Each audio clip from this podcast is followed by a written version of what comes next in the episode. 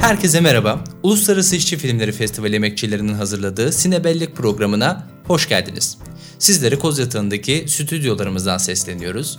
Ben festival emekçilerinden Umur Dağlı. Bir diğer festival emekçimiz ve festivalimizin koordinatörlüğünü gerçekleştiren sinema yazarı Önder Özdemir ile birlikteyiz. Nasıl gidiyor abi? Harika, harika. Çok güzel. Senin?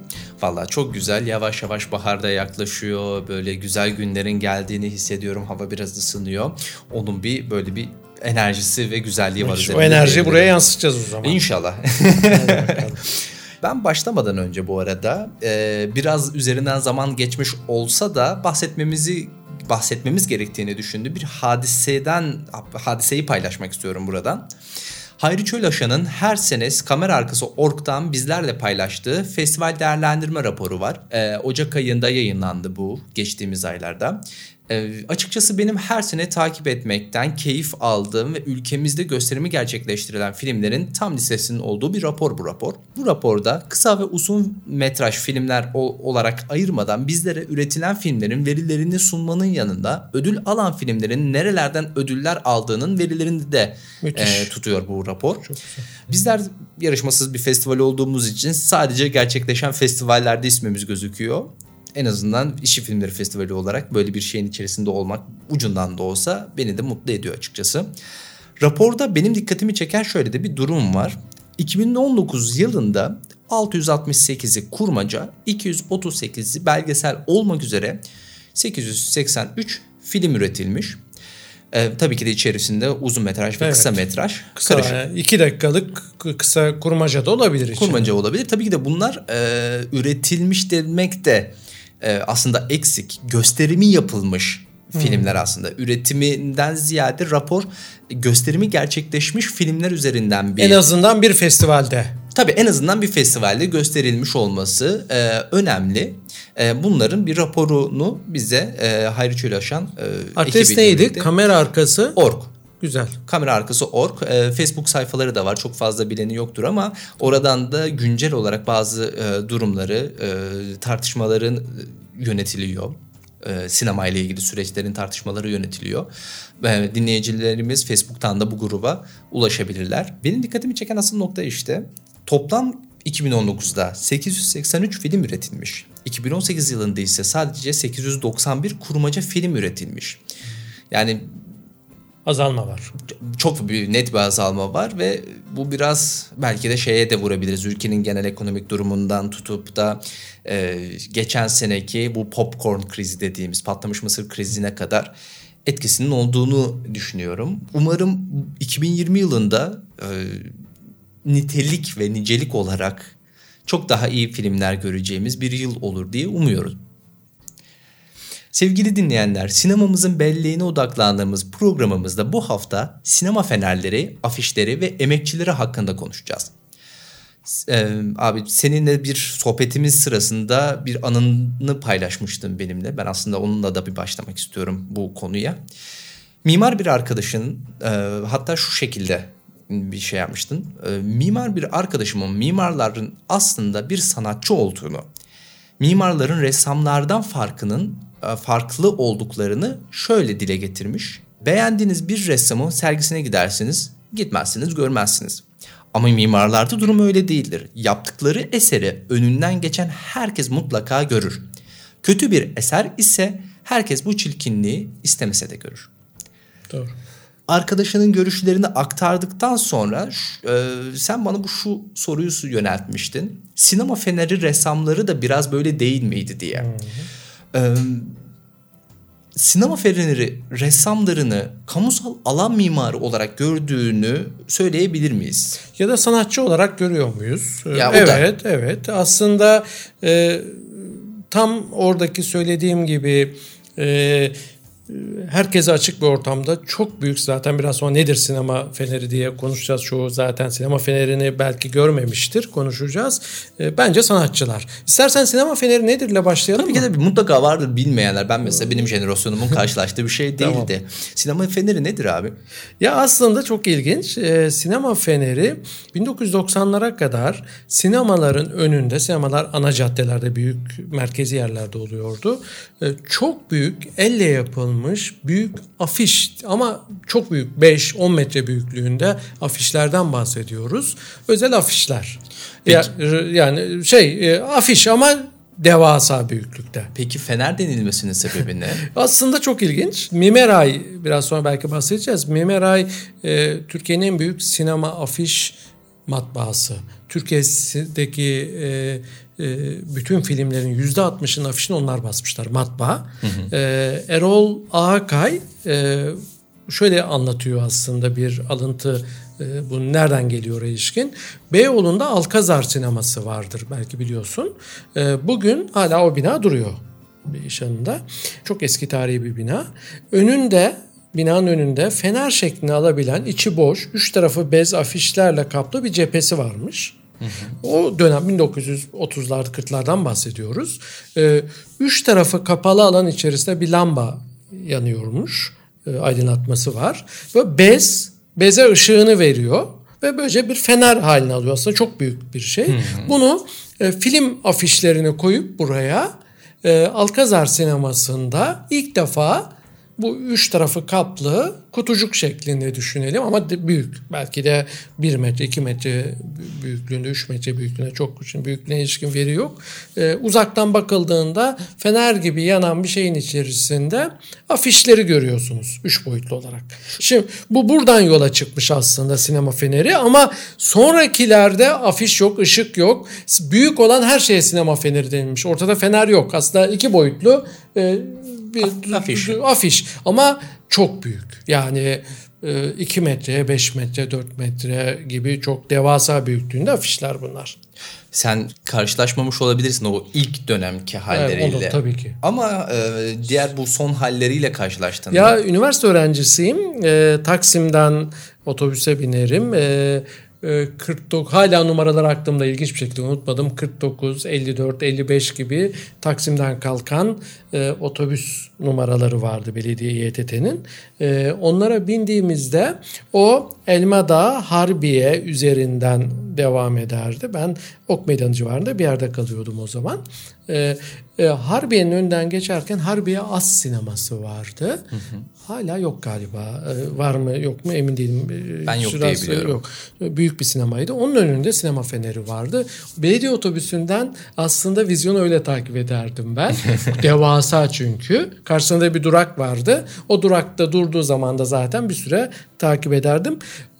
Bu elle çizilen bir şey olduğu için imzası da ee, ve çizime de meraklıydım. Çok ilginç çizimler yapılıyordu.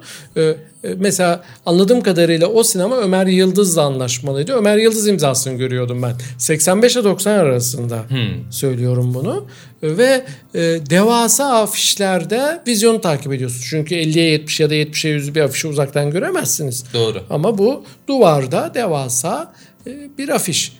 Aslında büyük afişin adı sinema feneri. Ortada fener var mı? Yok. Aydınlatma var mı? Şey yapıyorlardır, spot yapıyorlardır. Tabii gecede görünüyor. O anlamıyla şeyi afişi aydınlatma söz konusudur. Ama fener demek biraz ilginç. Sinema feneri olmuş adı. O şey e, geçmişten bugüne aktarıla aktarıla gelmiş bir isim evet. e, diyebiliriz. Nasıl hazırlanıyordu peki bu fenerler bir bilgin var? Var. E, tabii tabii. Aga Özgüç'ün e, kitabına çok güzel bir kitabı var. Horizon yayıncılıktan çıkan bu sinema fenerleri üzerine. E, onu inceledim ben ve bu konuda yapılan röportajlar da var bu ustalarla. Aslında bunlar ustalar, zanaatkarlar bir çeşit. Sanatçı ile zanaatkarlık arasında sıkışmışlar. e, usta çırak da yetişiyorlar. Tabii ki çizim yeteneği olan insanlar. Anlattıkları şey tutkalla boyayı karıştırıyorlarmış ve bez üzerine beze önce bir e, zemin boya yapıp sonra üzerinde saatlerce uğraşarak gerçekten yeniden üretiyorlarmış şeyi. Ve neler oluyor? Ee, işte başrol oyuncularının çizim görüntüleri oluyor. Bazen bu dekupe diyoruz ya e, keserek bazı bölümlerini öne çıkartarak ilginç şekiller yapanlar da varmış. Bir dönem King Kong filmi geldiğinde bütün binayı kaplayacak kadar büyük yapmışlar. Devasa. O mesela hala anlatılır ve fotoğrafları var mıdır emin değilim ama Fener'le ilgili eski fotoğrafları çok görüyoruz. Eski sinemaların çekildiği İzmir ve İstanbul'daki bir sürü şeyde e, görünüyor. Google'da sinema fenerleri diye arama yapılsa görsellerinden eminim çok güzel ilginç şeyler neye benzediği görünecektir. E, bunlar şey bu boyaları e, tutkalla yapıyorlarmış çünkü yağmur yağdığında akmaması lazım. Hmm, çok mantıklı. E, yani öyle ve 3-4 gün öncesinden biliyorlarmış. 3-4 günde yetiştirmeleri lazım. Birden fazla sipariş alırlarsa çünkü her sinema için ayrı üretiliyor. Fotokopi ya da şu anki ozalit baskı ya da dijital baskı seçenekleri biliyorsun yok. Ee, onun için elle her sinema için elle üretiyorlar. Birkaç tane çırağı var. Ee, muhtemelen ara yerlerini onlar boyuyorlar. çünkü üstadlardan birisi bahsedeceğiz. İbrahim Enes e, anlatıyor. Ben çok şeyde uyuyakaldım diyor boyarken yetişmiyor artık sabaha kadar yetişmesi lazım ee, şeyin üzerinde uyuduğumu hatırlarım diye söylüyor. Peki e, şeye değineceğim ressamların sayılarını da değinmek istiyorum açıkçası ama ondan önce şunu sormak istiyorum. E, bu fener ve afiş tasarımları hazırlanırken lobi kartları da hazırlanırmış. Hani hı hı, doğru. Biz, e, ben şu anda biliyorum, ben biliyorum aslında bunları ki şu anda da e, stüdyomuzda Güneşli Bataklık e, filminin bir lobi kartı var. Ancak benim jenerasyonum pek bilmez bu kartları. Bunun bir e, farkındalığı veya neyin ne olduğuna dair bir bilgimiz yok. Nedir bu lobi kartları? Ne için yapılıyordu? Anladım. E, aslında lobiye asılan kart. Lobi e, sinemaların lobisine, fuayesine asılan Bunlar kart e, kaça e, değişik ebatlarda bunlar. Aslında bir standardı yok ama çok da büyük değiller. A4 e, kağıdına yakın diyebilir miyiz? Santimetre olarak 15'e 21 santim, 23'e 24 santim, 19'a 24, 30'a 35 santim bu ebatlarda var. Aslında 20-25 santim civarında fotoğraf oluyor. Yani kamera arkasından veya film çekimlerinden e, fotoğrafçılar fotoğraflar çekiyorlar kaliteli. E, iki ya da üç fotoğraf bazen dört fotoğraf oluyor bir kartta. Şu anda önümüzde iki fotoğraflık lobi kartını görüyoruz Güneşli Bataklık'ta. Ve fotoğrafın altında filmin başrol oyuncuları afişteki bilgiler aslında. Filmin adı, diğer oyuncuları, Eser senaryo Vedat Türkali yazıyor, yönetmen Süreyya Duru, görüntü yönetmeni Orhan Kapkı ve renkli yazıyor. Ve sonuçta da Murat filmin logosunu gör, görüyoruz burada altta bir yerde. Ama e, göz alıcı, dikkat çekici kısmı filmden fotoğrafların olması. Bu çizim değil fotoğraf. E, şimdi her film dağıtımcılarla dağıtılırken biliyorsunuz 35 milimetre bobinler dağıtılıyordu. Hı hı. E, ve kaç bobin kopya yapılacaksa 35 milimetre diyelim Türkiye çapında 30 tane, 40 tane, 50 tane kopya dağıtılıyor. Anadolu'da bir sürü sinema var. Aynı zamanda afiş 50-70 e, veya 70'e 100 afiş ve lobi kartları birlikte gönderiliyordu. Ve lobi kartlarını lobiye aslında cama genelde sinema girişine, e, iç tarafına, e, fuayesine yapıştırıyorlardı. Filmle ilgili Filmle ilgili ve bir, birden fazla oluyordu. Yani e, her film için muhtemelen 8-10 tane lobi kartı oluyordu. Bugün lobi kartları şeyde koleksiyonerlerde. Yani sahaflarda bulabilirsiniz. Hmm. Nadir kitap gibi bir takım e, sitelerden, sitelerden e, bakabilirsiniz. E, benim de elimde iki tane böyle koleksiyonluk e, güneşli bataklık şeyi lobi kartı var. E, afişler e, lobi kartları ama sinema eğer cephesi iyi ise bir de fener yaptırıyordu. Öyle düşünebilirsin. Anlıyorum. Peki lobi kartı şeylerinin şu anda devam etmemesinde bir sebep var mıdır? Sence neden devam etmedi bu gelenek? Valla 1990'lardan sonra e, sinema afişçiliği, sinema teknolojisi bir değişim geçirdi. Hı hı. Afiş yapış tekniği değişti. E, dolayısıyla e, bunun Türkiye dağıtımcılarının kararı oldu. Türkiye'deki zaten sınırlı sayıda dağıtımcı var. E, hep beraber artık bir kişi başlattı, diğerleri mi takip etti, boşuna maliyet olmasın diye mi düşündüler? Sadece afişe dönüldü. Özen film bu dönüşümü Amerikan filmlerini getirirken afişlerdeki ilk dönüşümü yapan firma diye okumuştum. Plexiglass dönemi diyorlar ona. ee, içine açıyorsunuz, koyuyorsunuz, kapatıyorsunuz. Şu anda hala var olan, var olan sistemi sistem. ilk 90'ların başında başlamış. ee, o yeterli olduğuna karar vermiş Türkiye'deki dağıtımcılar ve lobi kartları, lobi işi, kartları bitmiş. işi bitmiş. Şeyde Fener'de bitmiş tabii. Ona da zaten değineceğim de e, ondan önce şeyi sormak istiyorum. Şimdi 1940'tan itibaren çekilen film sayısı gün geçtikçe arttı. Hatta 1972 yılında bir önceki programda da üzerine değinmiştik. 312 tane film çekildi. Bu kadar fazla filmin fenerini hazırlamak için fazlasıyla fener resmi, ressamına Gerekli. ihtiyaç vardı. Yeterli miydi bu ressamlar? Yani bilmiyorum ama çok fazlaydı. Yetip yetmediğini muhtemelen çok çalışıyorlardı. Ee, ilk aslında Mithat Ağakay ve Fe, e, e, Mithat Ağakay ve Münih, Münif Fehim e, ikisi aslında ilk Fener ressamı diye geçiyor. Mithat, Mithat Ağakay Mimeray e, isimli matbaanın kurucusu. Hı hı. Baba, oğlu da Erol Akay.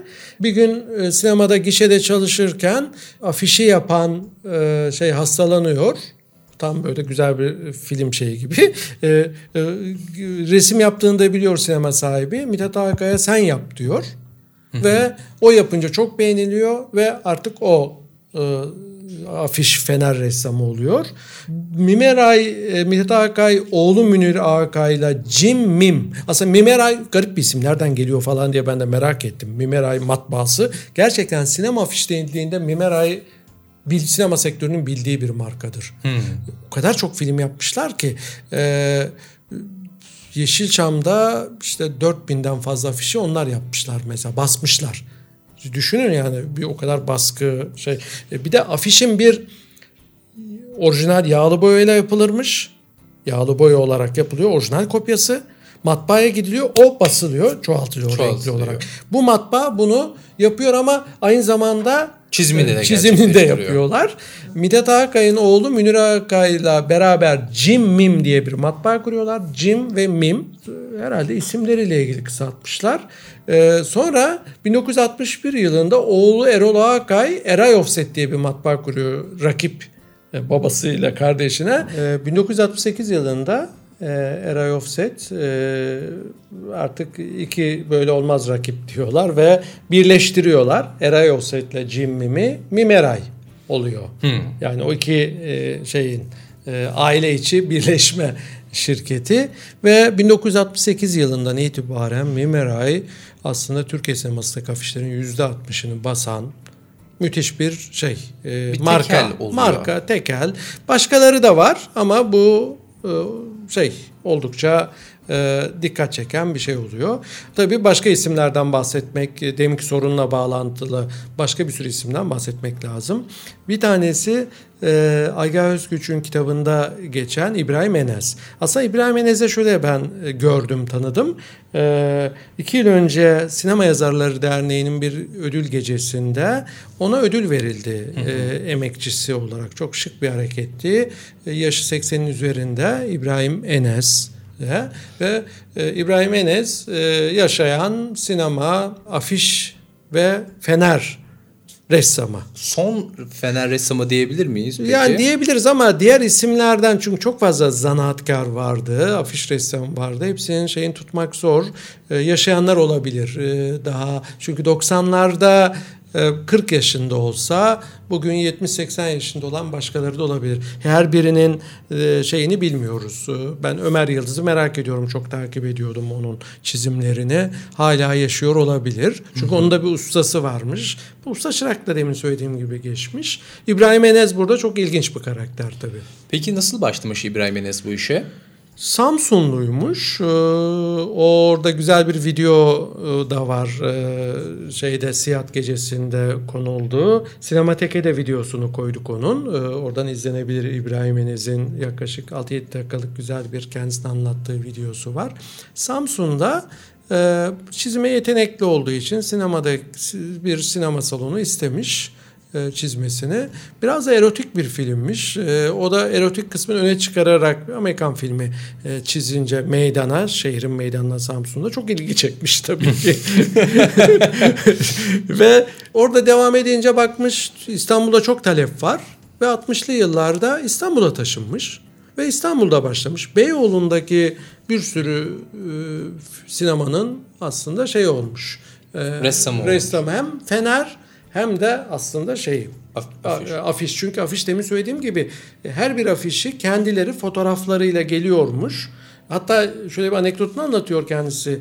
Yılmaz Güney'in de bir sürü filmini yapmış. Yılmaz Güney veya başka yönetmenler film çekimi sırasında çağırıyormuş onu. Anlatıyormuş ne istediğini, çekimi görüyormuş. Filmin ruhunu anlatmaya çalışıyormuş. Sonra o e, bir çizim yapıyor ama aslında yaratıcılık ne kadar afişlere bakmak lazım. Başrol oyuncuları mutlaka görünüyor. Ya portre ya şey bir, bir şey yaparken sonra da araya birkaç daha şey koyup kolaj bir e, yağlı boya resim çıkartıyorlar. Bunu matbaaya gönderiyorlar. E, çok hoş, ilginç tarafı şu. E, onlar bir daha geri dönmüyor. O yağlı boya orijinaller. Onlar matbaadan sonra matbaa... çöpe çöpe gidiyor muhtemelen çünkü yıpranıyordur. Yok ki tuttuğunu zannetmiyorum. O kadar çok baskı var ki deposu olduğunu düşünmüyorum ya da varsa da kaza uğramıştır. Bir daha görmedim diyor İbrahim Enes e, orijinallerini. Ben sadece basılmış hallerini tutuyorum diyor. Peki hangi e, filmlerin afişlerini hazırlamış kendisi? Bir bilgimiz var mı? Yani kendi kitabında çok fazla e, şey liste oluşturmuş. E, yani mesela Umut Yılmaz Güney'in Umut'unda var. 1961'den bu yana 500'den fazla filmin afişini yapmış. İlk filmi Sami Ayanoğlu'nun yönettiği Acı Zeytin, İstanbul'daki ilk şeyi. E, Acar, Ant ve Kemal filmle çalışmış. Rüzgar gibi geçti, Üç Silahşör, Üç Silahşörler gibi filmlerin... Yabancı filmleri. Evet, yabancı ve yerli yapıyor zaten. Fotoğrafları geliyormuş. E, e, o fotoğraflar üzerinden kendince film ne anlatıyorsa kendi yaratıcılığıyla bir şey çiziyor ve afişler e, mesela yabancı filmin afişi Türkiye'de farklı olabiliyor. Orijinalini kullanmıyorlar. Yeniden afiş yapıyorlar. Masraflarından kaynak mı acaba? Bilmiyorum. E, yani belki e, çünkü yeniden basılacak. Onu çünkü zaten e, diyelim Amerikan filmi İngilizce yazan bir afiş. Gerçi Onu doğru. değiştirmek yerine belki ondan da yararlanarak, e, esinlenerek yeniden bir film yapıyor. Çünkü film sadece şeyden oluşmuyor. Oyuncunun başrolü göstermesi lazım, dikkat çekici. Türkiye'ye özgü, Türkiye'nin ihtiyaçlarına ve algısına göre bence yeniden yapılıyor. Ee, İbrahim Enes'e ilişkin 1963 e, yılında iki oğluyla birlikte Rank Offset diye bir matbaa kuruyor. Aslında Mimeray gibi onlar. Madem afişini yapıyoruz biz de basalım diyorlar. diyorlar. Ee, başlıyorlar ama 1980'lere doğru aslında şey oluyor. Bu afişçilik işi yavaş yavaş e, e, bozuluyor e, ve ee, en son oğlu ağır roman ve kahpe Bizans filmlerin afişini renk offset olarak yapıyorlar. Dijital olarak mı? Ee, biraz dijitale geçmişler artık. Oğlu dijital teknolojileri kullanmış. Çünkü artık o dönem biliyorsun şey dijital 90'lara doğru şey olmuştu. Ve renk offset batıyor, kapanıyor.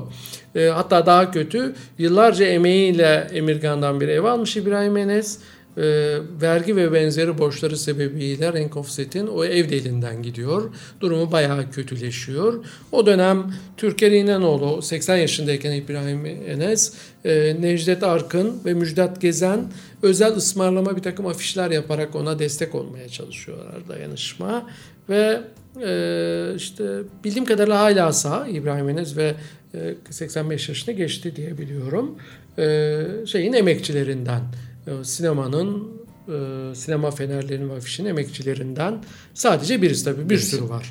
Peki e, şu zamana kadar kaç sinema feneri ressamı varmış bir bilgimiz var mı? Ya aslında Aga Özgüç'ün kitabından isimler var. E, mesela 1940'lı yıllardan ben, ben buradan adlarını anmak bence güzel olabilir. E, Mehmet Tekdal e, diye bir isim var. Dertli Pınar ve Köroğlu'nu çizmiş. Selçuk Önal diye bir isim var. İşte Karanlık Yollar, Toprak, Yavuz Selim, Hıçkırık gibi filmler.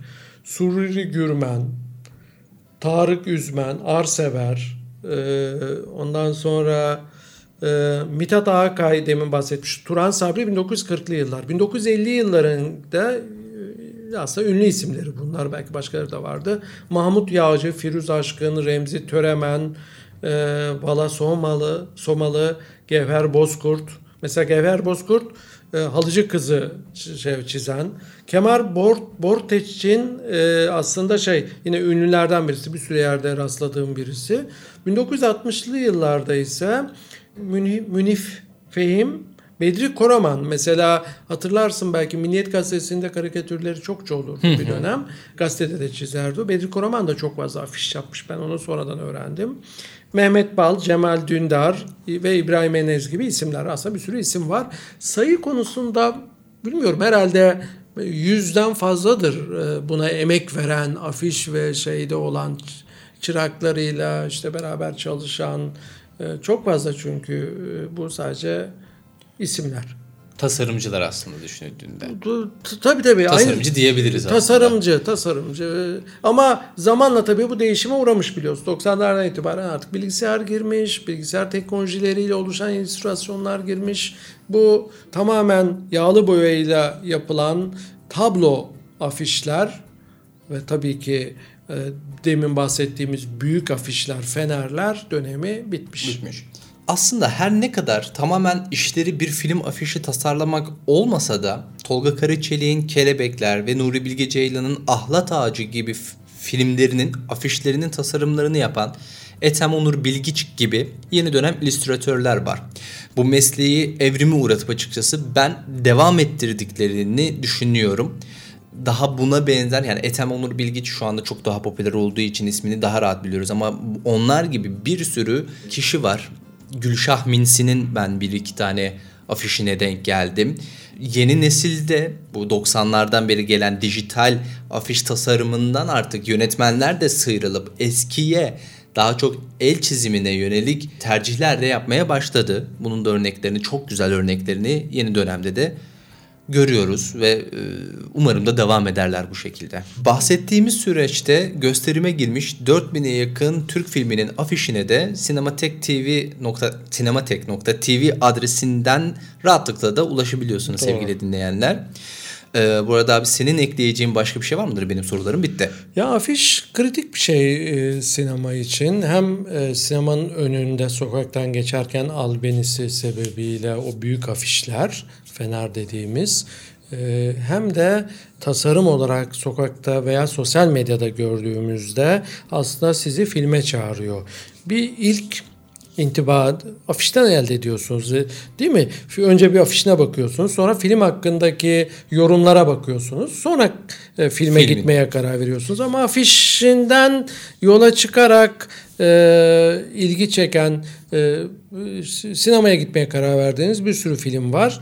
Öncelikle afiş e, size sesleniyor mu? Dolayısıyla afiş kritik bir şeymiş eskiden bu yana. Şu anda da kritik bence. E, çok önemli sinemanın kendisini tanıtması için. E, az bilinen bu az zanaatkarları diyelim sanatçıyla zanaatkar arasında kalmış kişileri unutmamak gerektiğini düşünüyorum ben birazcık da işte o dönemi yaşayanlar için nostalji ya bu çoğu insan onun e, sinema feneri olduğunu bile bilmez. Yani e, adının sinema feneri olduğunu bilmez. İşte o büyük afiş gibi. E, sinema sektörü ona fener diyormuş meselesi bile. Hoş, eğlenceli. Ben e, okurken, araştırırken çok eğlenmiştim. E, umarım dinleyiciler de bu e, sohbetten eğlenmişlerdir. Ben eğlendiklerine eminim. Biz zaten burada çok eğleniyoruz bu programları gerçekleştirirken. Ben de şöyle bir ekleme yapmak istiyorum. Aslında sinema afişlerinin son dönemde bizlere gösterdiği şey bir noktadan sonra artık yönetmenin veya yapımcının vizyonunun ne olduğunu da veya filmle ilgili bizlere ne aktarmak, ne kadar estetik bir kaygı göst e, kaygı duyduklarını da aktarmalarını sağlayan bir şey olduğunu düşünüyorum. Çünkü hala buna özenmek e, ki yakın geçmiş e, yıl geçmiş yıllarda demeyeyim de geçtiğimiz aylarda e, Last Kid diye bir e, film vizyona girdi ve ilk 3 günde 27 kişi izledi. Bu e, filmin mesela afişini gerçekten de hiç özenilmemiş ve filmin aslında kalitesinin bile e, bizlere aktaran bir şey olduğunu düşünüyorum bu tarz afiş tasarımlarının. Bunun da dışında kamusal alanın aslında varlığını da gösteren şeyler afiş. Çünkü bizler sokağa çıktığımızda afiş alanlarında şimdi billboardlar var, büyük billboardlar diye geçen ve buralarda görerek aslında hayatın aktığını, bir şeyler paylaşmak için insanların gidebileceği sinema alanlarının olduğunu da bana açıkçası anlatan gösteren özellikle yeni dijital platformlardan sonra benim en büyük kaygılarımdan birisidir. Sinemaların kapanıp bu kamusal alanın e, yok olmaya yüz tutacağı bir korkusu var benim içerisinde. Afişlerin hala tasarlanıyor ve bu tarz özen gösterilerek yapılıyor olması bile sinemanın e, hayatımızda, sinema salonlarının hayatımızda hala güzel bir şekilde yer işgal ettiğinin umudunu e, veriyor. O yüzden de ben de afiş tasarımı veya bu tarz tasarımların hala devam ediyor olmasının değerli buluyorum. Programımızı da kapatmadan önce bu haftanın sinebellik filmini de sizlerle paylaşmak istiyoruz.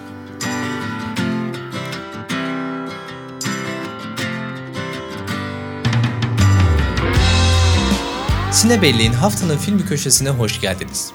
Bu hafta sizlere Norveç yapımlı keyifli bir kısa film olan Tuba Atlantic filmini haftanın sinebellik filmi olarak seçtik.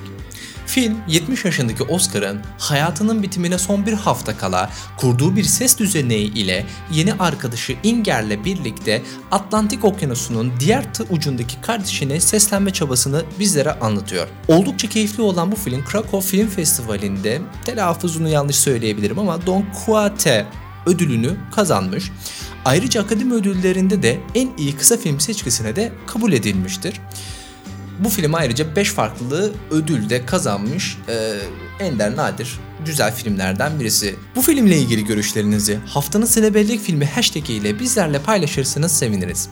Ayrıca sizlerden gelen film önerilerini kullandığınız sosyal medya platformundan bizleri etiketleyip aynı hashtagle haftanın sinebellik filmi hashtag ile paylaşmanızdan çok mutlu oluruz.